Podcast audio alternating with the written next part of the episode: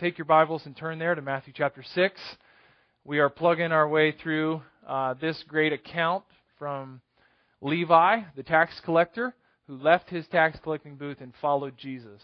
And here he is, late in his life, after the ministry of our Lord, recounting for us, under the direction and superintendence and movement of the Holy Spirit, all that Christ did, all that made up the ministry of our Lord.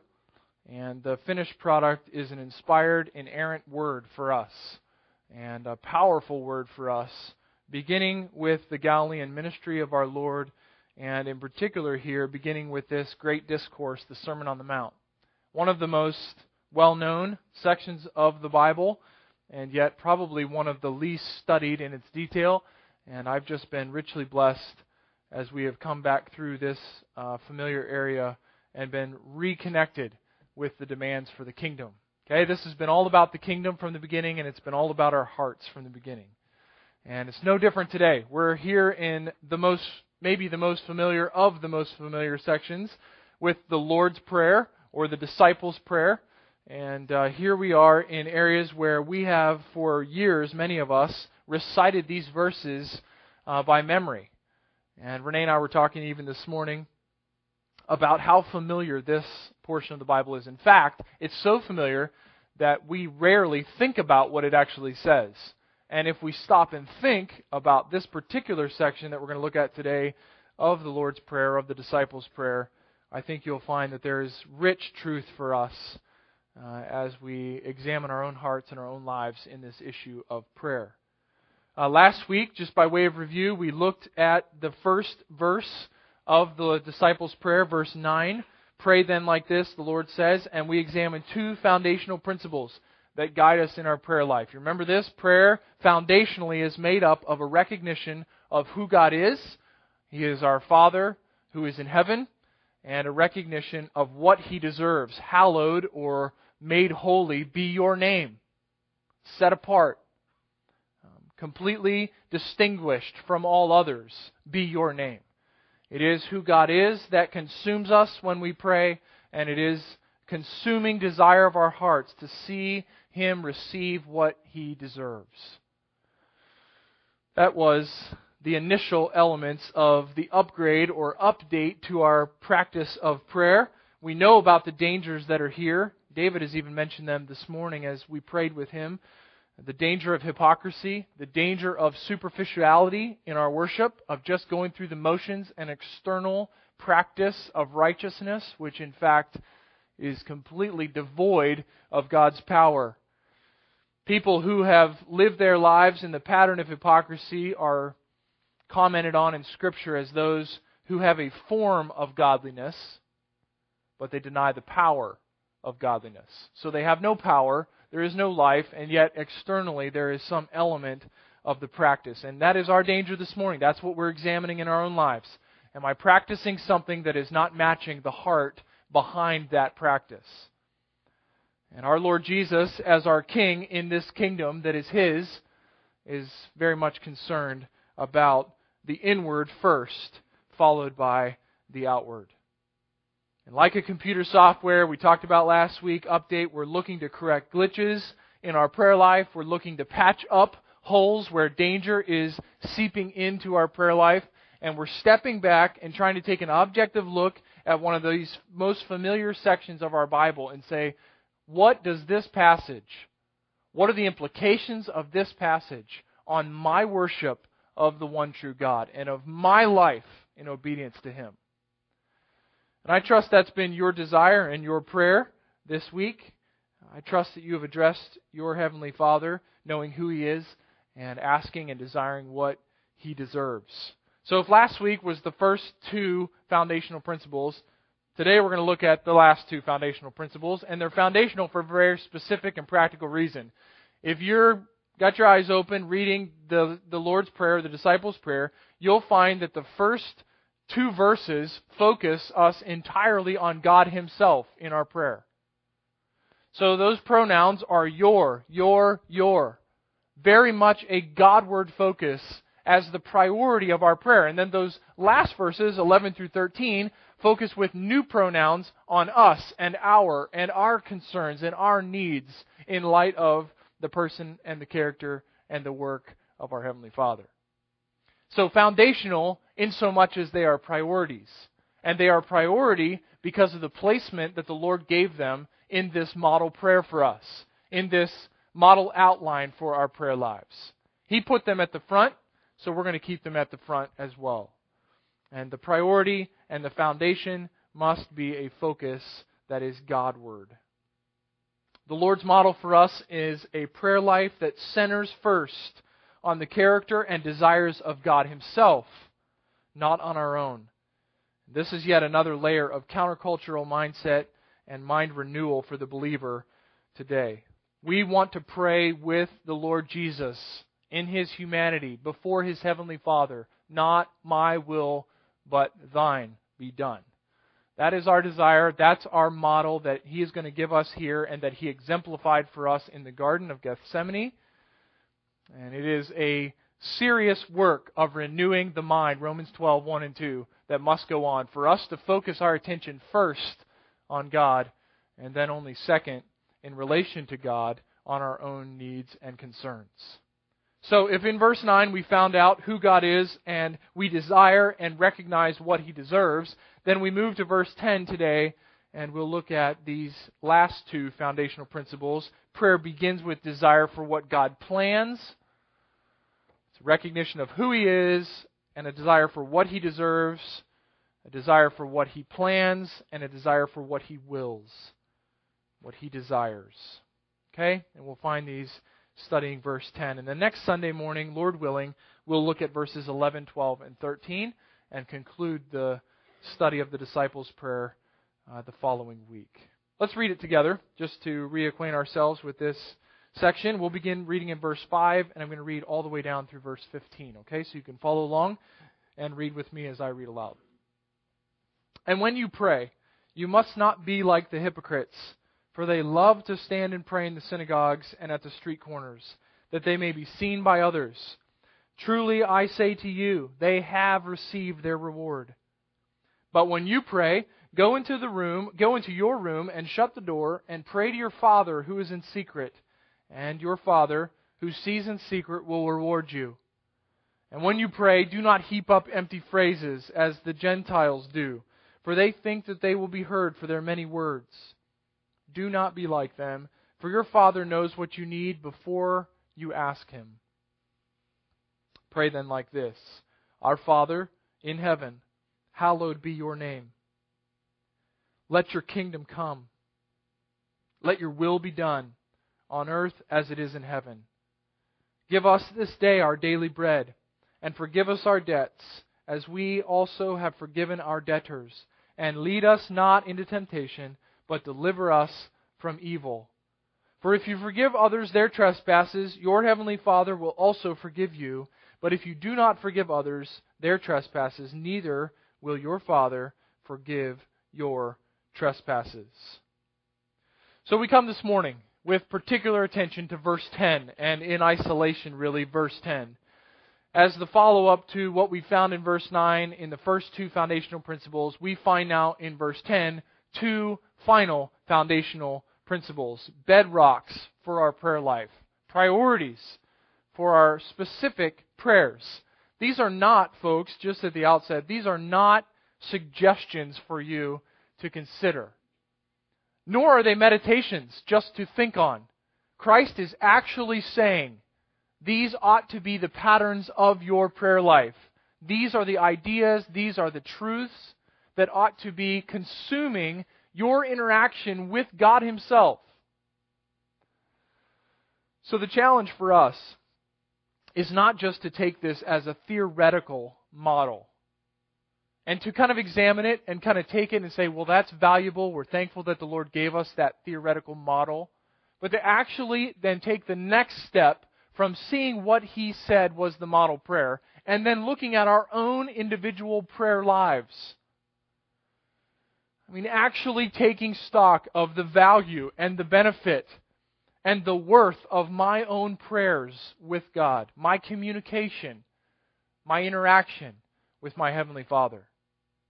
These are wasted verses for us if they're just something that we occasionally recite together at the worship service. And these are wasted verses for us if they're just theoretical verses that we see as something outside of us, but not touching our very practical prayer lives. These verses put their hands all over your spiritual life. This is up close and personal. These verses stomp on our prayer lives' toes, if you will. It's uncomfortable. These verses invade the personal space of our prayer lives, and we must let them because they are the words of our Lord Jesus, recorded and, and preserved for us by the Holy Spirit Himself. So, verse 10 Let your kingdom come, or your kingdom come, your will be done. There is an understood verb there, it's an imperative. We are requesting, we are desiring that the kingdom come and that God's will be done. So, number one, as the second of the four really foundational principles, let's look at number one this morning in verse 10. Prayer begins with desire for what God plans. There is an understood element in the prayer life of the kingdom citizen here that acknowledges that there is a kingdom and desires for that kingdom to show up, to come, to suddenly be present. That's the verb that's used here. This isn't just some nebulous thought of the future. This is a real desire of the kingdom citizen. This is a flashback for us if we've been with this study, if you've been with us through the whole study. It's a flashback back to the very beginning of what we found in Matthew's gospel. In fact, in Matthew chapter 3, John the Baptist is proclaiming the coming of the Messiah. And you'll remember all those proofs that Jesus was, in fact, the promised Messiah. Matthew lays those out for us. He gives us a strong argument. He uses John the Baptist in chapter 3 and the testimony of John the Baptist, then the testimony of God himself at Jesus' baptism. But he says in verse 2 of chapter 3, here's John the Baptist's words to the people who were gathering to hear him preach Repent. Why? For the kingdom of heaven is at hand. It's here. It's, it's right now. The kingdom of heaven is now. It's not coming, it's here. Over in chapter 4, in verse 17, Jesus begins his preaching ministry. And Jesus begins his preaching ministry with this theme. Verse 17 From that time, Jesus began to preach, saying, Repent, for the kingdom of heaven is at hand. It's a reality, it's here. Therefore, you must respond rightly to it being on the scene. And so, with that backdrop, and by the way, Jesus did not preach that as his entire message, okay? You can't take that verse and bring it to me and say, there's no way we should be doing 45 minutes when Jesus' message was just six words or whatever it is, okay? He preached longer than that. That's what we found out in the Sermon on the Mount. And don't read it and time it because I know what it takes to read it and time it. And uh, I don't want to have that standard held up either because it's not that long as well. Here's Jesus' theme Repent, for the kingdom of heaven is at hand. And now we find Jesus commanding us and telling us, as the disciples of Christ, as the kingdom citizens, you need to pray, Father in heaven, let your kingdom come and be here with us. Now that seems at face value to have some level of paradox in it, a seeming contradiction, right? If the kingdom is here, why, as kingdom citizens, as those who have been saved into this kingdom, why are we praying that the Father would bring his kingdom or that the kingdom would appear? Well, foundationally, let's think about this. Number one, the kingdom is not a created order over which God reigns as sovereign. First of all, understand that the kingdom here is the very specific and salvific kingdom that we've been talking about the entire time in the Sermon on the Mount. This is not the reign of God as king over his entire creation, which is unchanging, which is always present. As creator God, he stands as the king of his creation. This is the very special kingdom of heaven, which is very specific. And we just studied this at the very outset of the Sermon on the Mount. This is the kingdom that was inaugurated at Christ's first coming. In fact, specifically, this kingdom was inaugurated at the ministry of Jesus Christ, beginning with his baptism. This kingdom of Christ, this kingdom of heaven, God's kingdom, under the delegated reign of the second person of the Trinity, began or was inaugurated or was kicked off at Jesus' first coming, and it will see its consummation, it will see its fulfillment, it will see its fullness, if you will. When? At the second coming of the Lord Jesus. He came, He died, He was raised, and He will return. And when He returns, the kingdom will come in all of its fullness. The kingdom will be established in all of its glory. None will stand against it. God's purpose on this earth will find its completion in the future coming kingdom of heaven. It is here in part. It has begun. If you are in Christ, you're in it. You will forever be in the kingdom. You acknowledge and experience and delight in the internal spiritual benefits of the kingdom. I mean, you have real benefits as a Christian. Do you not? You have a spirit who has been granted to you, who indwells you. That's a benefit of the kingdom. That's a benefit and a promise that was made in the Old Testament as a part of the coming of the Messiah to establish God's kingdom. You have a very real benefit of the Holy Spirit guiding and directing your life, of fellowship with God's people, of the direct oversight and ministry of Christ Himself as head of His church. And while you experience those benefits, and while I experience those benefits, those are only the very beginning. Those are the appetizers to what will come. When the kingdom comes in its fullness, what has been inaugurated, what we experience now in the ministry of Christ, will come to all of its glory. None will stand opposed. Christ will conquer all who stand against him, and he will establish his reign on the throne of David, a very literal throne. He will establish the nation of Israel.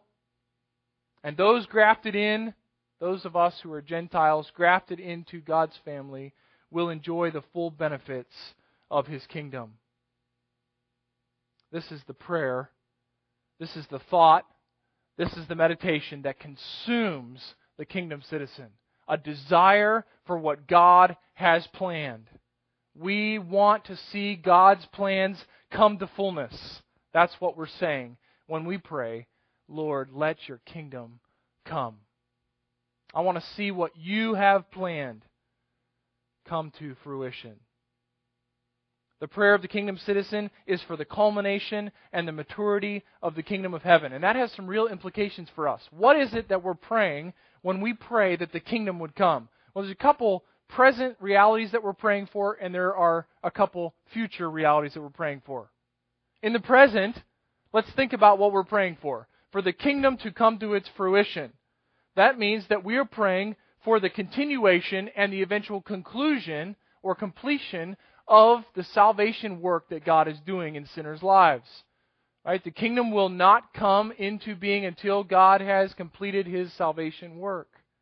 So we're praying for the salvation of sinners, for the continuing and completed work of God in saving his elect. Not only that, it has a very real sense in which we are praying for the kingdom reality that we enjoy spiritually and internally at this point be ever present on our minds, building an anticipation for what will come. So we're praying that the consuming passion and thought of our lives would be this kingdom that we enjoy and that we look forward to. From a future standpoint, or with a million dollar word, eschatological standpoint, the last times, the end of all things standpoint, we are praying for something that has a very distinct future reality. We're praying for the kingdom to come to this earth. Unfamiliar territory of your Bible, the book of Revelation, chapter 20 and 21. I was reading through those this week, and I thought to myself, surely this is not as familiar as where we are in Matthew chapter 6. There are all kinds of things that scare you away from the book of Revelation from the Apostle John, but you will find in Revelation 20 and 21 a kingdom that will be established. A king with a white robe who rides a horse, who devours and conquers all his enemies. The bloodshed is unbelievable, and he establishes his throne and he rules for 1,000 years in what is known as the millennial kingdom the kingdom on earth. Satan is bound, he is removed from the picture, and Christ reigns here on the earth. This kingdom for which we pray is not of this world. And folks, this is just implication, uh, application, really a practical aspect to what we're praying here. Because John 18 tells us, John 18:36, Jesus said to Pilate, my kingdom is not of this world. That has a direct application to what we're praying for. Understand that the kingdom for which we're praying is a messianic kingdom. It is a kingdom that is accomplished through the spiritual work of the Holy Spirit. It is a kingdom that is wrapped up in the eternal decrees and purposes of God. Therefore, we need to be careful in how we think about the coming of this kingdom. There is no social plan, there is no political plan, there is no endeavor in a human sense that will accomplish the kingdom work of God. Okay, we need to be careful about that. Sometimes the lines get real blurry between our political commitment or our social commitment and our idea of the kingdom of God. The kingdom of God will be established by the salvation of sinners, which will result ultimately in the king coming, gathering his people, and reigning supreme without opposition. That cannot be accomplished by any social agenda, and that cannot be accomplished by any human political agenda. There is no wisdom that could bring that to pass. So we are praying for something that is distinctly God's, and it is distinctly His work that will bring it to us. It's not that we're praying that we will bring the kingdom, we're praying that He will bring His kingdom to us. There is no government and there is no social cause that can aid or bring about the kingdom of heaven. And that has led to mass confusion in the history of those who have professed faith in Jesus Christ. We pray then for the coming fulfillment of what we already enjoy as the followers of the King, and we pray for the consummation of what has been founded in the coming of Christ. We want to see the kingdom in all of its fullness. We want Him to be on His throne in every way.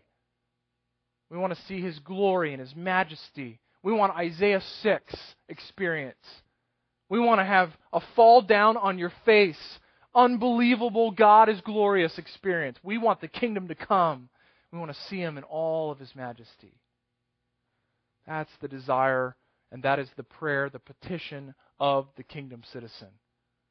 He's consumed with a recognition of who God is.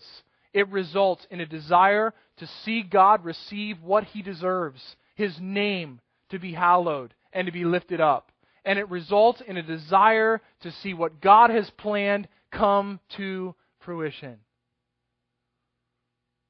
This is the model given to us from our Christ, from our King, as his kingdom citizens. So it is not our kingdom and this is crucial, it's not our kingdom that stands at the forefront of our prayer lives. It's not my little domain. It's not the kingdom of 1605 22nd Avenue, Kingsburg, California, that stands at the center and at the foundation of my prayer life. It is His kingdom. It's His name. It's His fame. It's His renown. It's His glory. It's the future of His supreme reign over all that is His. That is what we're praying for, and that is at the forefront of the kingdom citizens' prayer life. Isn't that revolutionary? I mean, when was the last time that was a part of our prayer, thanking the Lord for the food at the table? Right? That is not usually the consuming thought. In fact, the general Christian kind of subculture idea of prayer is that we get together and we mention to each other uh, which relative has which physical ailment, and then we just pray for those physical ailments, and we pray that things would go better for our business, and we pray for any number of legitimate prayer requests, and then we're done. And we're on our way. And the assumption is that somehow these realities are still true. But, folks, this is the model prayer. We're to be praying these things because they consume our passion, they consume our attention. We're first and foremost citizens of His kingdom. So we desire His kingdom to come in all of its fullness. Secondly, then, moving quickly, prayer begins with a desire for what God plans, and secondly, it begins with a desire, or finally, I guess, it, des- it begins with a desire for what God wills or what He desires Himself. I'm concerned in prayer with the plan of God, the big picture, and I'm also concerned with the very specific, narrow, and, and personal desires of the God of the universe. We find that in such a familiar phrase for us in verse 10 Your will be done. I mean, that just rolls off the tongue. Your kingdom come, your will be done. I always got confused when it got into later into the, the, the disciples' prayer. I couldn't remember if it was our debts or the bread that came in the order. But this order, never a problem. These ones just roll off the tongue. Hallowed be your name, your kingdom come, your will be done, on earth as it is in heaven. And we just move right on.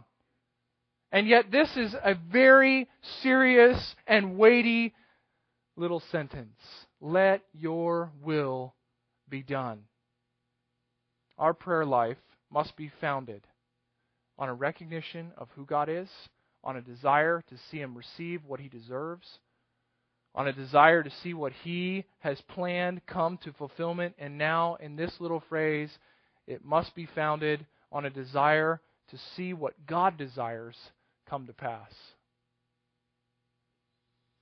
Here now we face an important component of our broader theological framework because I don't know about you, but if we stop for just a moment and think about what we're saying when we pray that God's will be done, those of you who share our high view of God, which is undeniable from the Scriptures, that He is the sovereign, all knowing, all powerful God of the universe, that there is nothing that goes on that is outside of his view and his parameters and his plan, that he has decreed the beginning of history to the end of history, that he is the sovereign God.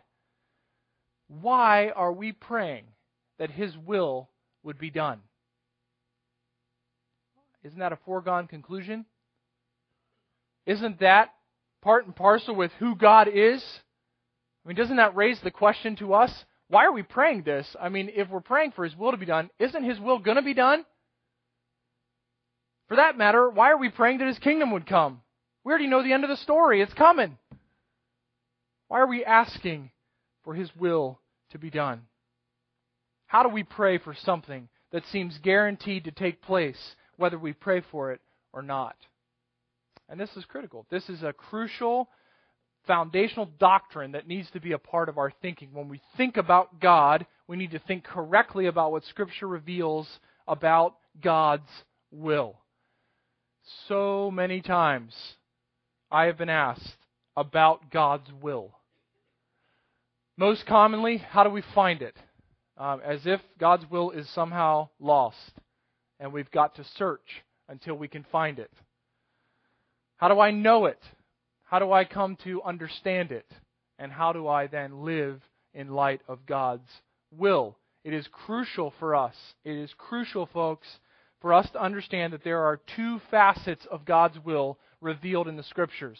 There are two aspects to His will that must both be held, though they are difficult for our finite minds, they must be held up as equally true. There is the aspect of His will that is uh, immovable and unthwartable. It is His will of decree. This facet of God's will encompasses His plan for humanity and His reign over all that comes to pass. Job 42, verse 2, Job confesses, You alone are God, and nobody can stop you from doing what you're going to do.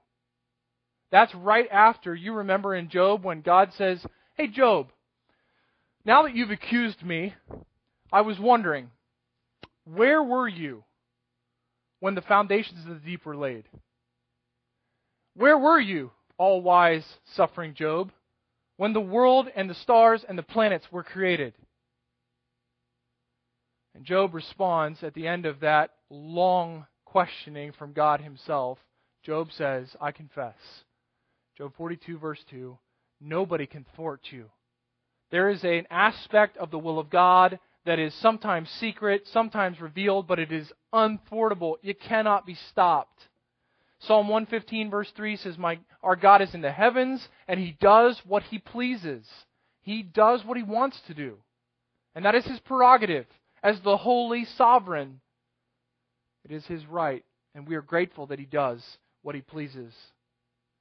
Romans chapter 9, a famous passage dealing with the sovereignty of God and the salvation of sinners. Ask this question in verse 19. If, if God's electing purpose is set and settled, then how in the world can we be blamed? The implication of that is if we can't affect His will, how is it that we should be held accountable for our eternal situation? And by the way, the answer to that question comes in verse 20, and the answer is Who in the world do you think you are to ask that question of your Creator? That's the answer. You're a piece of clay, and He's the potter. You don't deserve, nor do you have the right to ask that question. But the underlying idea there is that God's will, in one aspect, is immovable. It is unshakable. It is unthwarted. It cannot be stopped. And yet there is another component of God's will that we see revealed in Scripture, such places as Romans chapter 12, verse 1 and 2, where the will of God is the goal of renewing our minds, so that we can know what is the good and perfect and acceptable will of God. That means that there are people who don't know it, who don't relate to the will of God. 1 Thessalonians chapter 4 verses 3 through 8 says this is the will of God for you even your sanctification that you abstain from sexual immorality. Folks, the will of God is for you to abstain from sexual sin. And you know today, and I know, and Scripture acknowledges that the will of God is not being accomplished today on this earth. Right? Their will of God is being broken. There is a will of demand that God brings to us that can be thwarted, it can be resisted, and it is resisted by all who follow the will of Satan, the great opposer to God. There's a facet of God's will that encompasses his commands for obedience and righteousness and it can and is refused and rejected. That is all within and under the umbrella of his sovereign plan and decree. So it is appropriate when people ask, was it God's will that my parents got a divorce, that my my family member get deathly sick and fall apart in front of our eyes? Was it God's will? Did God desire for my family member to abort their child? And does that fit under God's will? And the answer is no. No. He clearly commanded opposite truths. His will was not accomplished.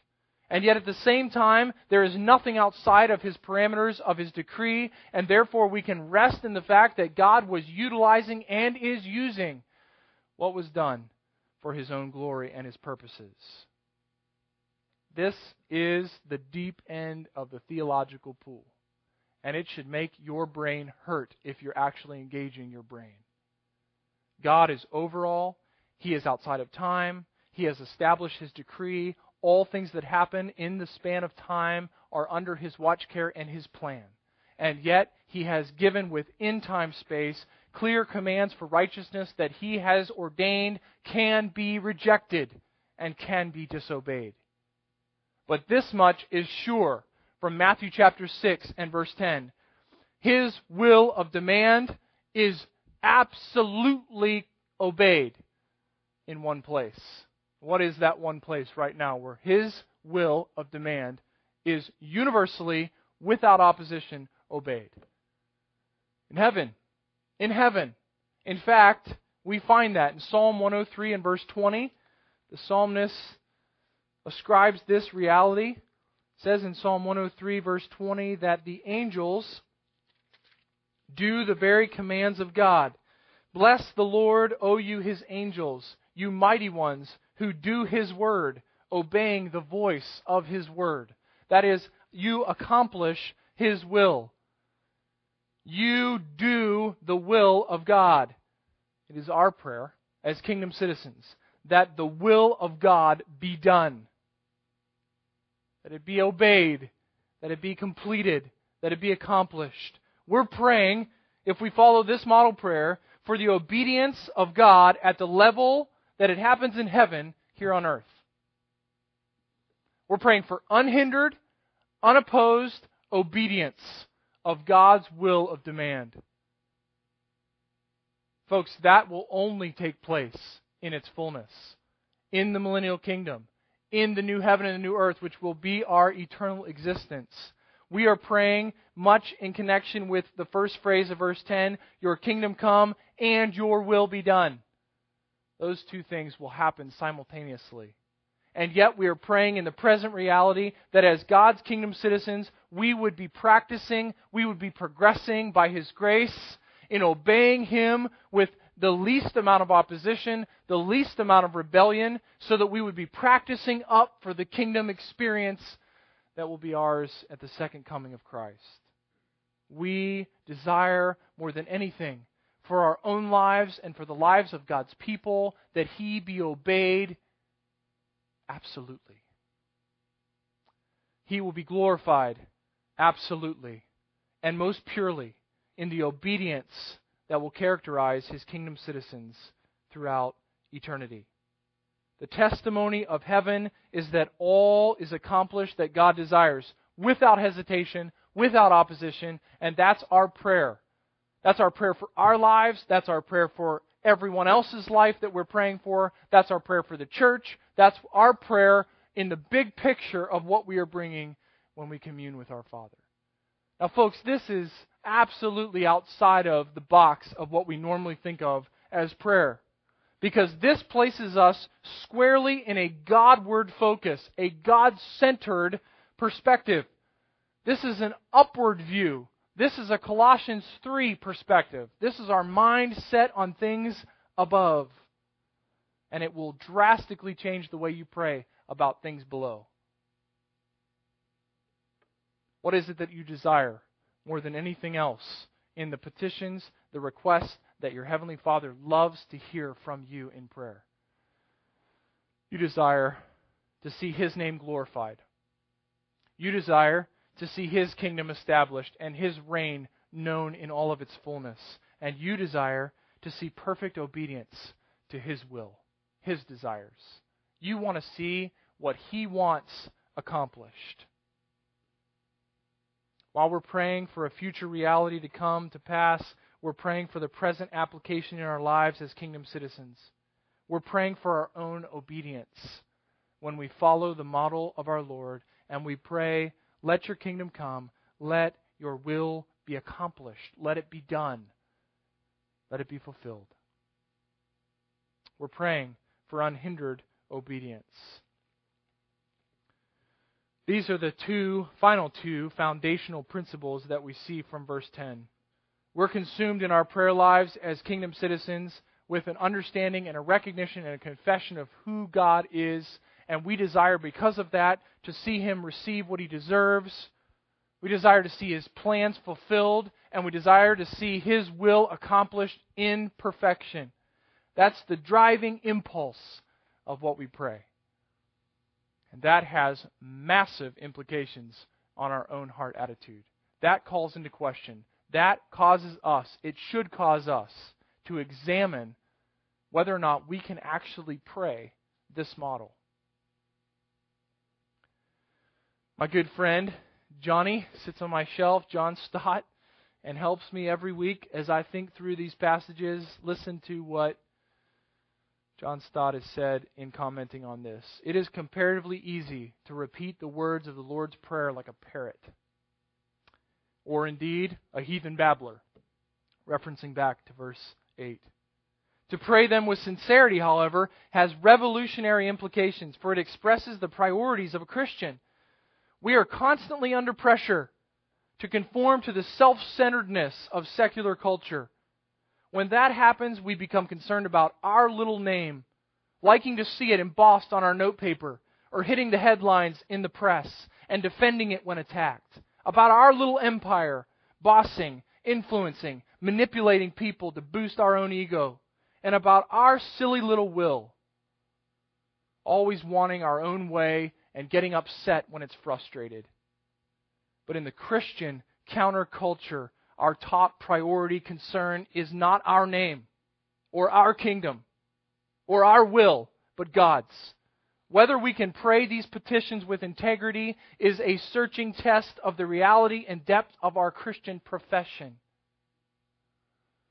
Folks, to pray this model, to use this prayer as, as the, the skeleton on which we hang our prayer life with our Heavenly Father, is to examine whether or not we can actually even pray these petitions.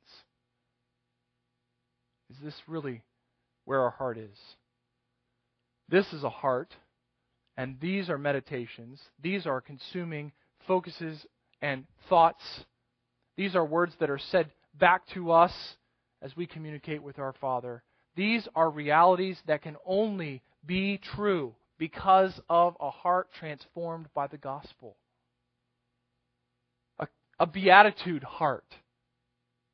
A blessed heart.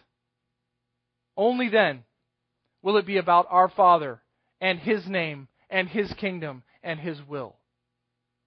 Until then, until there is a, a, a, transfer of guilt to Christ and of righteousness to our account, until there is a new heart of flesh replacing the heart of stone, until there is a spirit indwelling our lives, we will be praying for our name, for our kingdom, and for our will. That'll be the consuming passion. That'll be the consuming focus. And it is a daunting task, as John Stott reminds us. Whether we can pray these petitions with integrity is a searching test of the reality and depth of our Christian profession. We need kingdom credibility. We need to be the real deal.